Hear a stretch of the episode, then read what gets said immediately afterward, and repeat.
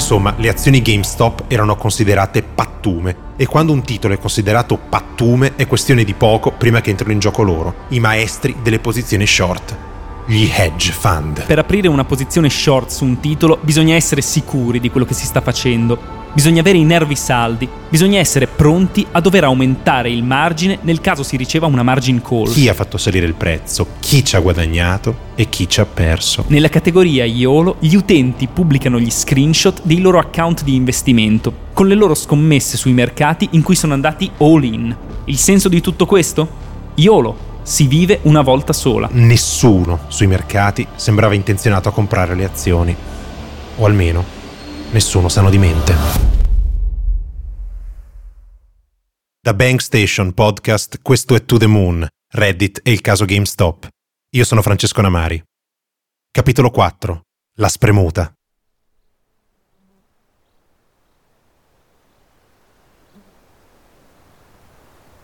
È l'estate del 2019. Ci troviamo a Springfield, nel Massachusetts.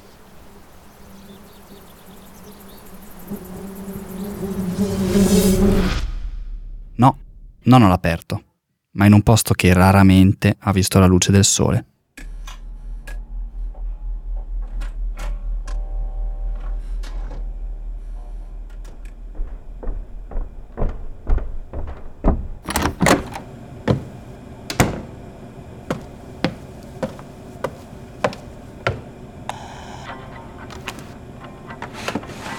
Questa è la casa di Keith Gill, un 34enne dipendente della Mass Mutual, la Massachusetts Mutual Life Insurance.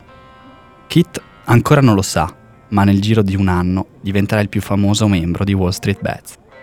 Nell'estate del 2019, però, è semplicemente uno dei tanti degenerati che condivide le sue ricerche di investimento su Reddit, dove è conosciuto con l'alias Deep Fucking Value. Questo nome, apparentemente terribile e offensivo, in realtà non è scelto a caso e racchiude la filosofia di investimento di questo personaggio. Sua madre, in un'intervista rilasciata due anni più tardi al Wall Street Journal, dirà riferendosi a Kit. Il denaro gli è sempre piaciuto.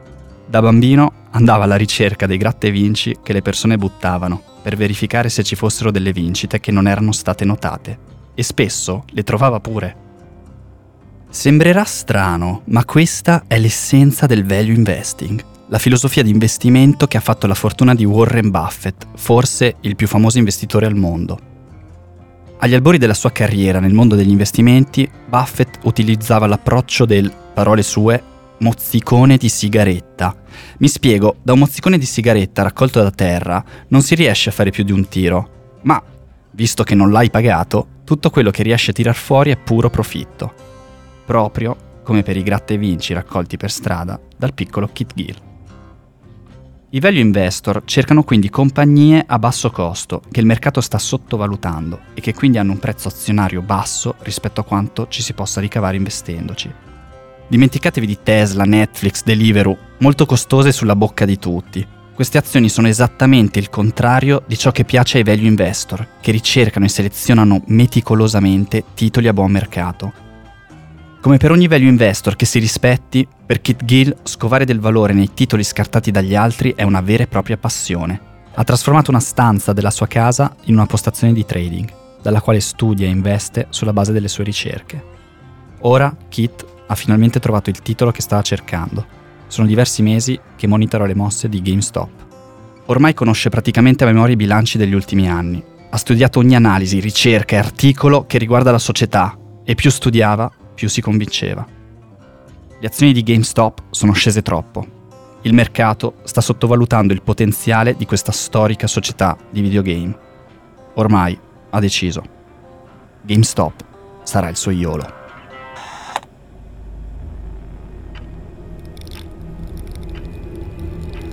Sono da poco passate le 9 di mattina. I mercati stanno per aprire. Kit indossa la sua divisa da battaglia polsini rossi ai polsi, fascia sempre rossa per tenere in ordine i suoi lunghi capelli e occhiali della Ray-Ban da aviatore. Accende il computer, accede al suo account di trade e dall'ultimo sorso di caffè. 9.30. I mercati aprono. Kit fa clic sul tasto. Buy. Contro tutto e tutti, Kit ha appena aperto una posizione long da 53.000 dollari su GameStop, una società permeata da un pessimismo assoluto e contro cui gli hedge fund scommettevano da anni.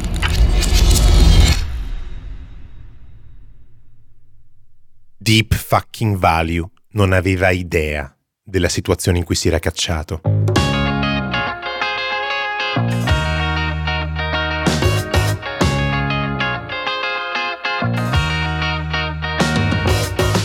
Il perché le azioni di GameStop fossero considerate pattume dalla maggior parte di Wall Street mi sembra che sia abbastanza chiaro. GameStop sarà la prossima blockbuster. La compagnia è destinata a fallire e fino ad allora il prezzo delle sue azioni è condannato a scendere. Questa era sinteticamente la tesi dei fondi che ci stavano scommettendo contro. A pensarla così non c'erano solo i colossi di Wall Street, ma anche quasi tutti i retail investor di Reddit. Nello stesso periodo in cui Keith Gill piazzò la sua scommessa, su Wall Street Bets stavano cominciando a comparire le prime tesi di investimento a favore di GameStop.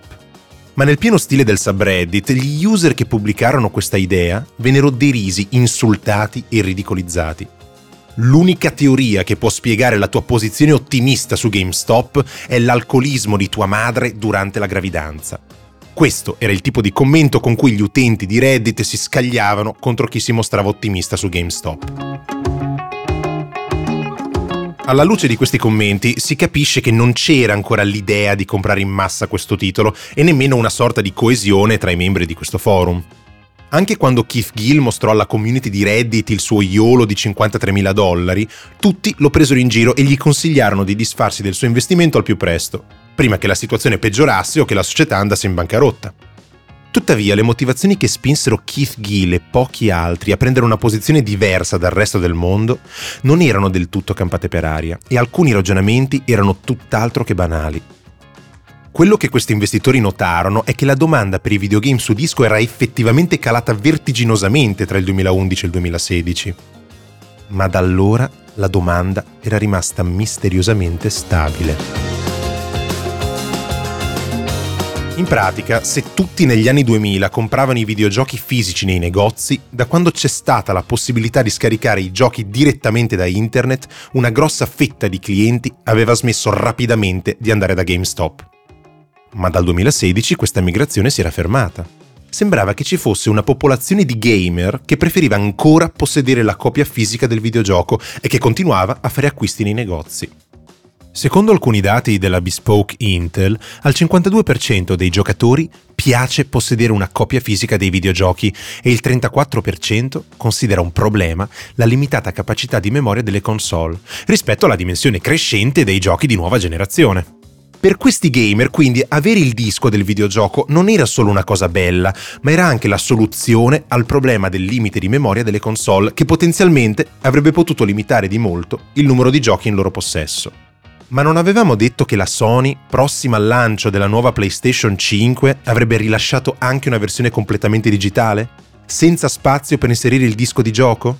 Questo fatto non avrebbe spinto questi consumatori contro tendenza lentamente verso il digitale? Beh, qui entra in gioco il modo in cui i due schieramenti di investitori hanno interpretato questa notizia. Se per i venditori allo scoperto di Wall Street la news era che la Sony avrebbe lanciato anche una versione digitale della PlayStation, per gli investitori come Gil la vera news era che la Sony avrebbe comunque rilasciato una versione con lo spazio per il disco, il che avrebbe dato a GameStop qualche altro anno di vita. Questo è proprio il punto. Non pensate che questi investitori ottimisti non fossero a conoscenza dei trend dell'industria e del rischio di bancarotta a cui GameStop sarebbe andata incontro se non si fosse rinnovata. Quello che importava è che avrebbe resistito ancora qualche tempo e secondo i value investor il prezzo delle azioni in quell'estate del 2019 non teneva conto di questi extra anni di vita. Il mercato stava dando erroneamente la società per spacciata e quindi il prezzo era troppo basso.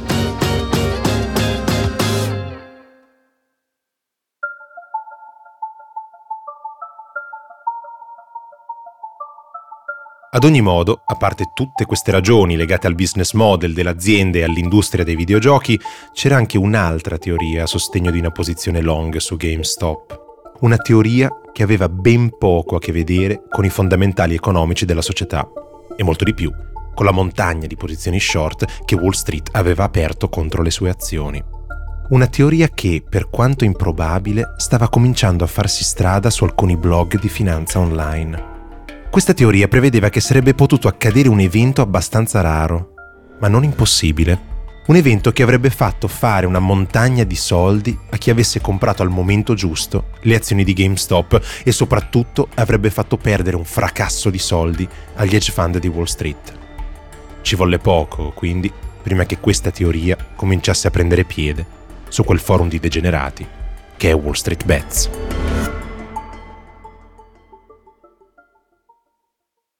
Ma qual era questa teoria?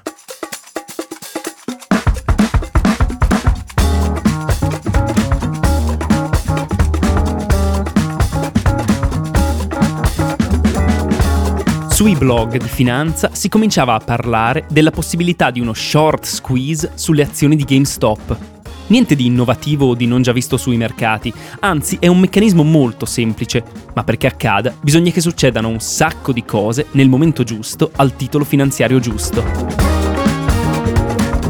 Short squeeze significa letteralmente spremuta di short e consiste appunto nello spremere fuori dalle posizioni short chiunque stia scommettendo contro un titolo. Se il prezzo di un titolo inizia a salire, un hedge fund con una posizione short su quel titolo comincerà ad accumulare perdite e arriverà il punto in cui il broker che gli ha prestato i titoli sarà costretto ad emettere una margin call. A quel punto il fondo si ritrova con due opzioni, aumentare il margine per tenere aperta la posizione oppure chiuderla e realizzare le perdite. Ed è qui che comincia la spremuta. Vi ricordate come si chiude una posizione short? Se per aprirla bisogna prendere in prestito le azioni da un broker per venderle sul mercato, beh, per chiuderla, sì, bisogna ricomprarle. Ma se le posizioni short sul titolo sono moltissime, saranno tanti gli hedge fund e gli short seller a dover ricomprare le azioni per tirarsi fuori dallo short, aumentando così la domanda per le azioni e facendo a loro volta salire il prezzo. Questo aumento del prezzo farà sì che altri hedge fund ricevano delle margin call, i quali, se decideranno di chiudere la posizione, dovranno comprare a loro volta le azioni, aumentando ancora di più il prezzo, innescando una reazione a catena che fa rapidamente decollare il prezzo del titolo. Ecco perché parliamo di spremuta.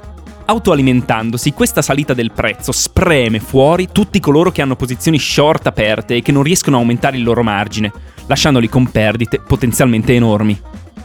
E con gli short seller, cioè chi è pessimista sulle azioni fuori dai giochi, il prezzo può continuare a salire indisturbato, facendo intascare a chi invece aveva una posizione long un guadagno pazzesco.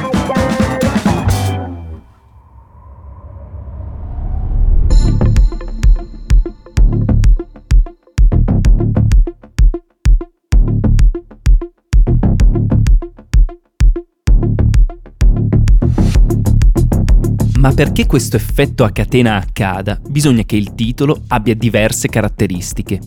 La prima, la più ovvia, è che il titolo deve essere pesantemente shortato, in modo che se il prezzo comincia ad alzarsi, il numero di fondi costretti a comprare per chiudere la posizione sia talmente grande da avere un impatto sul prezzo, innescando la reazione a catena. Durante il 2020 esistevano circa 65 milioni di azioni GameStop quotate in borsa, in media ogni giorno, quell'anno, c'erano circa 65 milioni di azioni vendute allo scoperto. Se in genere è raro trovare una società con più del 50% delle azioni esistenti vendute allo scoperto, GameStop viaggiava intorno al 100% del totale. Un'altra caratteristica fondamentale è la liquidità del titolo. Più il titolo è illiquido, quindi se viene scambiato poco in borsa, più facile sarà innescare la reazione a catena. Mi spiego, quando un titolo viene scambiato con poca frequenza è difficile trovare qualcuno sul mercato disposto a venderti l'azione al prezzo che vuoi al momento che vuoi. Quindi, facendo un esempio, se un hedge fund ha venduto allo scoperto 3 milioni di azioni della Mela SPA, ma ogni giorno viene scambiato in media sul mercato solo un milione di azioni, per chiudere la posizione questo hedge fund ci metterebbe circa 3 giorni. Questo significa che se il prezzo delle azioni della Mela SPA cominciasse a salire e il fondo volesse uscire in fretta dalla posizione short per limitare le perdite, dovrebbe accettare di comprare le azioni a prezzi più alti del normale per trovare investitori disposti a vendergli tutte le azioni necessarie, facendo schizzare il prezzo e innescando le margin call.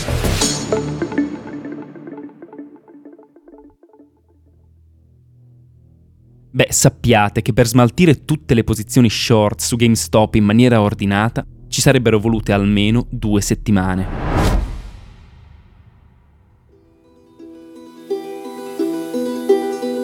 Un esercito di trader degenerati, chiusi nelle loro case in pieno lockdown, con conti Robin Hood carichi di risparmi e di sussidi statali. Una compagnia considerata spacciata e il suo titolo pesantemente shortato, e teorie su un possibile short squeeze che stavano cominciando ad apparire qui e là su Wall Street Bets. Gli ingredienti ci sono tutti. Che cosa stiamo aspettando?